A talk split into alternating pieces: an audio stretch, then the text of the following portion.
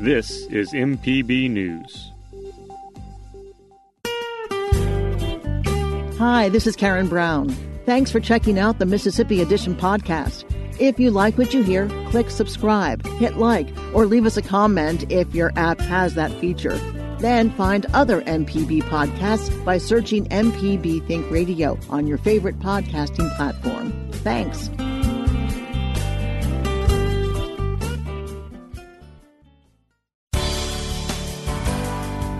Good morning. It's 8:30 on Wednesday, May 6th. I'm Karen Brown, and this is Mississippi Edition on MPB Think Radio. On today's show, I know it is not easy. I know it is not fair. I also know it is not over. Case and death numbers grow as the governor's clash with the legislature continues. And how salons and barbershops are coping with the safer at home order. Then, after a Southern Remedy Health Minute, preparing for hurricane season. This is Mississippi Edition on MPB Think Radio. COVID 19 cases and death totals continue to grow as Governor Tate Reeves loosens restrictions on Mississippi businesses. Since announcing the revisions to his safer at home order on Monday, the state health department has reported 657 new cases of the disease. During his daily press briefing yesterday, Reeves addressed the ongoing threat of the coronavirus. I know it is not easy. I know it is not fair. I also know it is not over. We have to keep fighting as individuals, and we have to keep fighting as a state. There is a reason that we have not thrown the state wide open. I hear the calls for that every single day. It's really where my instinct goes when I know and see the economic disaster that is in front of us. But I just simply cannot do that in good conscience.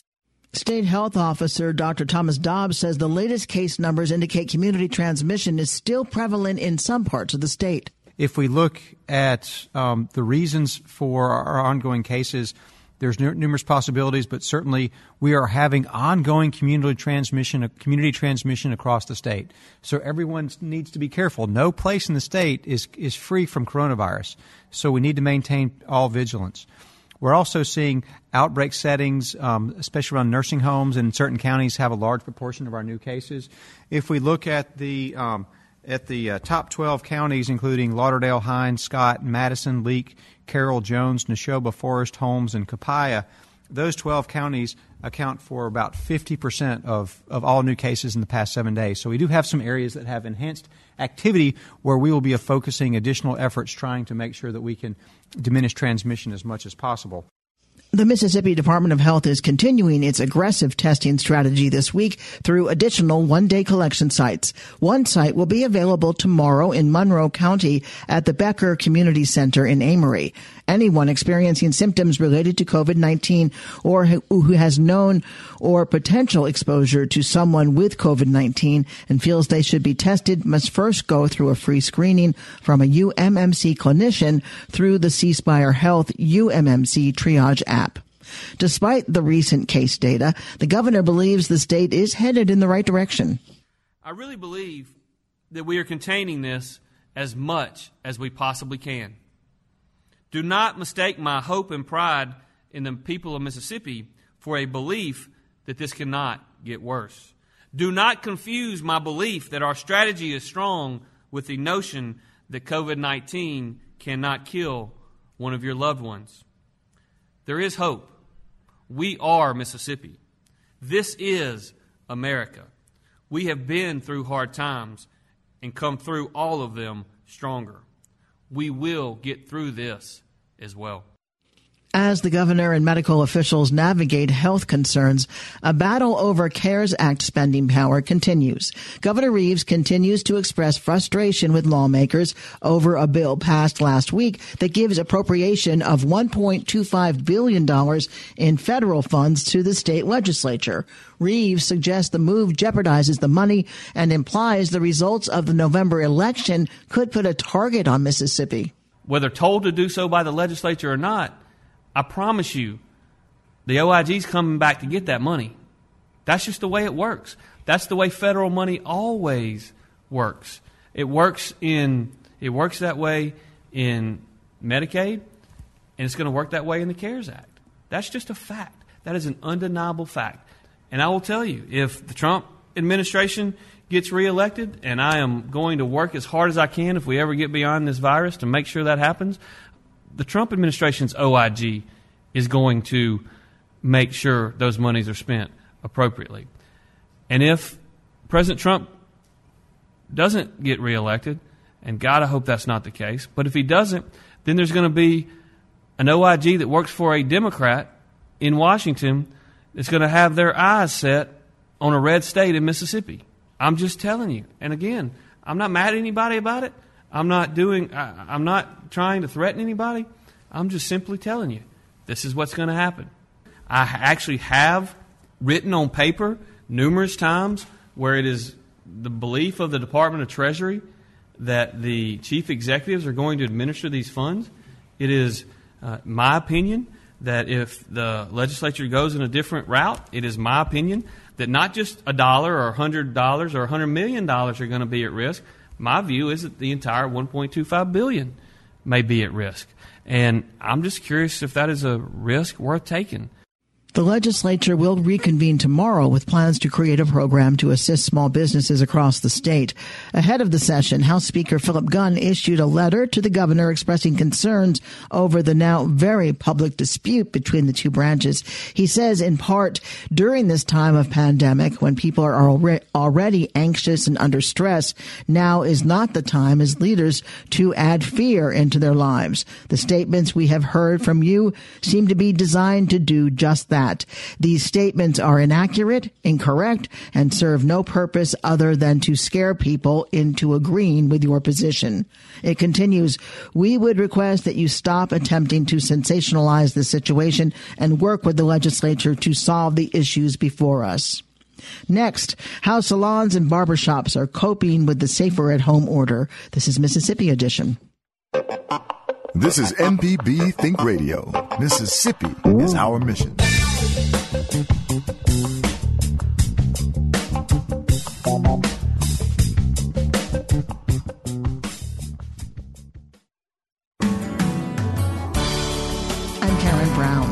Restaurants and bars are set to reopen tomorrow following revisions to the governor's safer at home order.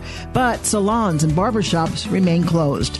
Lindsay Cash with Vamp the Salon in Jackson says she wants to work with state leaders to develop a plan to reopen salons soon while also keeping customers safe. She tells our Kobee Vance selling product is not enough. We're not a product based business. We do sell products, shampoos and hairsprays. Um, but with people not going anywhere, they're not really needing styling products. Um, so we've been able to sell um, a small amount of products to generate a little bit of income there, um, not enough to even pay the light bill or the rent, honestly. Um, so, you know, in a salon or a barbershop, even you generate revenue by having clients in your chairs and performing services on those people. And with us being mandated to shut down, or even electively shutting down, we have no way possible to generate any revenue for our business. So not only has the business taken almost a complete and total hit, but our stylists have taken taken a 100% hit on their incomes. Um, they've had the ability to produce anything for their families. They've had it completely taken away from them with no real end in sight.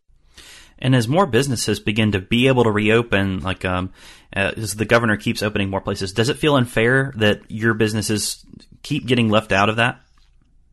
Absolutely, it feels unfair. I don't doubt. In fact, I feel strongly that Tate Reeves cares deeply for our state. And I can't imagine the tremendous pressures that he is under. He seems to have faced every disaster he possibly could in such a short amount of time since taking office. Um, so I'm not really understanding where the disconnect is. Why does it feel like he cares about Mississippians in general, but we feel that we're being overlooked. And he keeps mentioning mentioning us and bringing us up but yet we're being left out of the plan and out of the reopening. And it does feel like we're being singled out and we're not really understanding why. Um you know the salon industry is predominantly a female owned and operated industry especially in the south a southern state like mississippi. It is mostly women who own salons and work behind the chairs. And so we're just kind of feeling like we're left out here a little high and dry with no solution on the table. Lindsay Cash owns Vamp the Salon in Jackson. Ridgeland barber Armando Robinson chose to close his shop before it was mandated. He said keeping his customers safe is a top priority, but there are still bills to pay and it's been difficult. I did um, just recently uh, got lucky and got a hold to the PPP loan.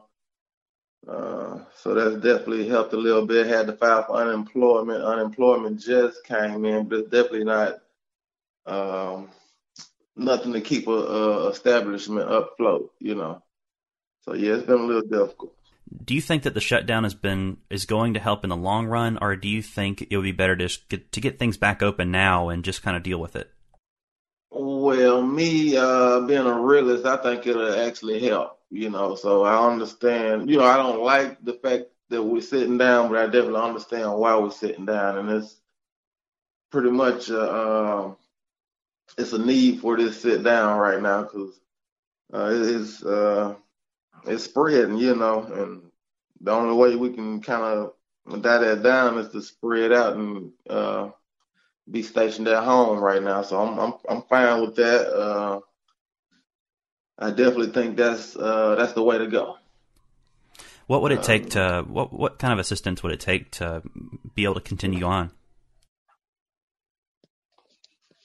Uh, it pretty much take if if like once the PPP money run out, if uh, we're not back in the shop, if they can uh, grant another PPP loan is actually forgiven instead of looked at as a loan to where we got to pay back, uh, that that could definitely keep us afloat.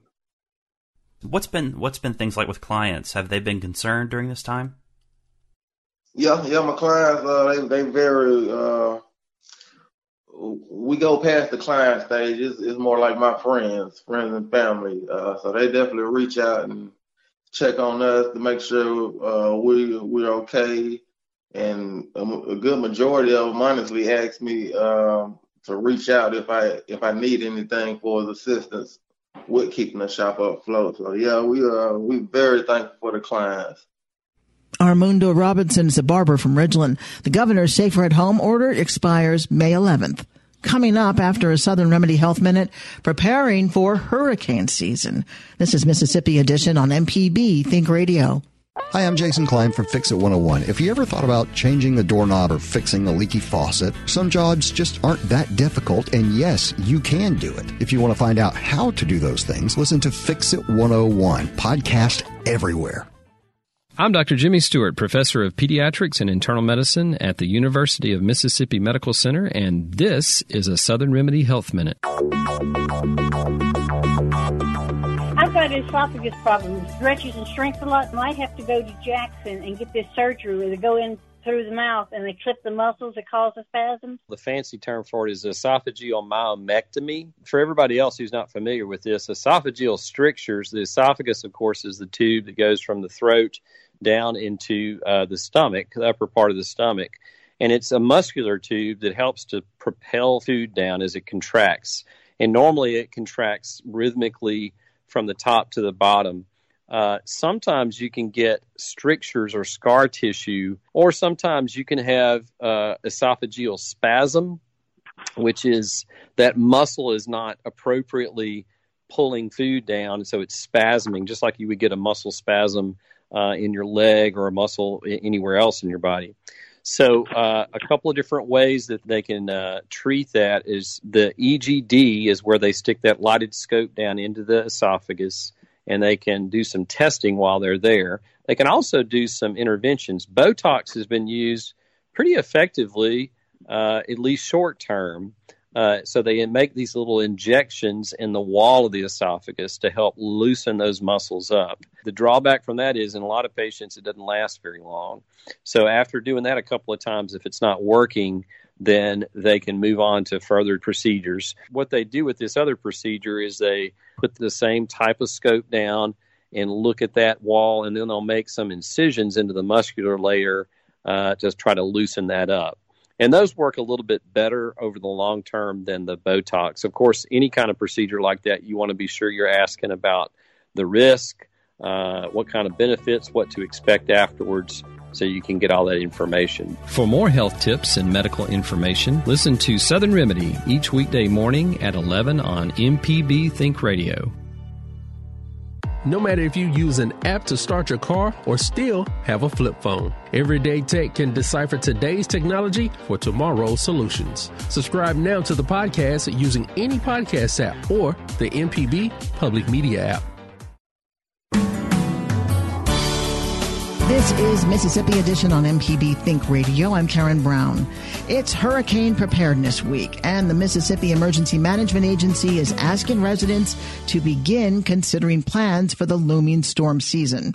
With the added challenge of COVID 19, MEMA Director Greg Michel says the agency is addressing necessary considerations for response operations, sheltering, and evacuation plans. We have uh, put themes out and giving, giving everybody one thing per day that we want them to think about and review. And uh, of course, on Sunday, it was determining your risk, basically doing an assessment of where you reside in the state, and should a storm hit, depending on its magnitude, what what could the potential effects be on you, and how is it going to affect you from an evacuation standpoint or not?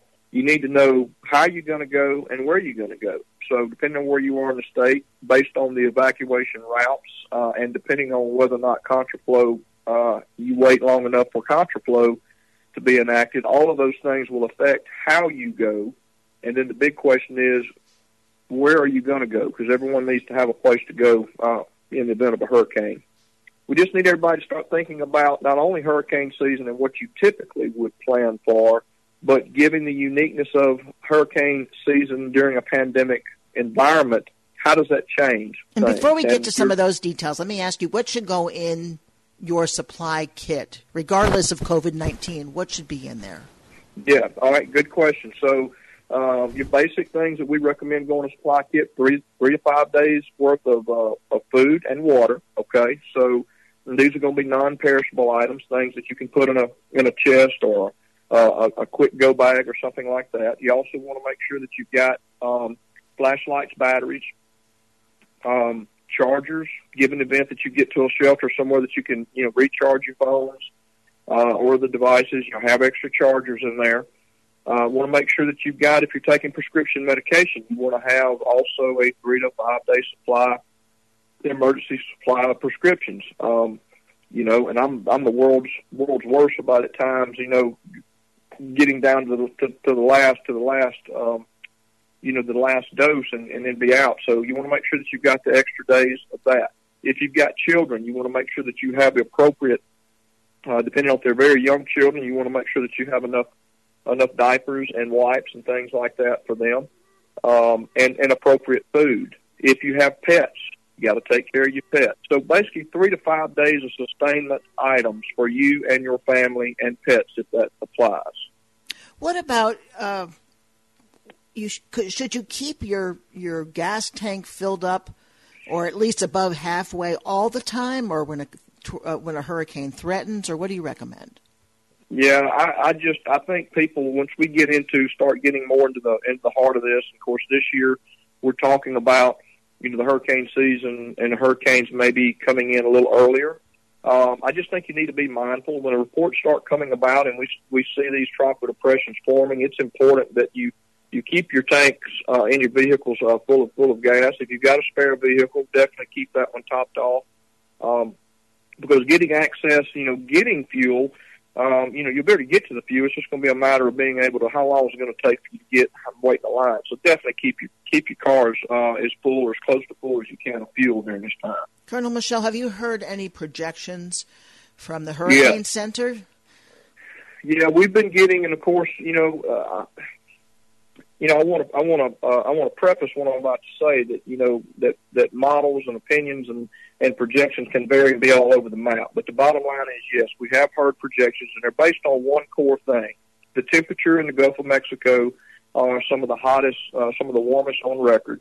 Uh, going back to 1993, I believe, it going back some of the warmest temperatures. So very record temperatures, which make for a potentially volatile um, uh, environment for hurricanes and this is specific to the Atlantic Basin, which includes the Atlantic Ocean, the Gulf of Mexico, and the Caribbean. And due to these warm temperatures, they're expecting stronger storms. The most of the models are showing anywhere from 16 to 18 storms. Uh, of those storms, they're saying that um, about half of those storms are projected to form in the Gulf of Mexico. They're also predicting that the season would be active earlier rather than later this year. You know, we've seen the past you know, hurricane season kind of dragging way out to the very end of the hurricane season. This year, they're talking about them, uh, these storms occurring and forming earlier this season. So we're watching everything very closely. And hurricane season is a six month season, so that's a lot of time we're looking forward yeah. to. Um, yeah.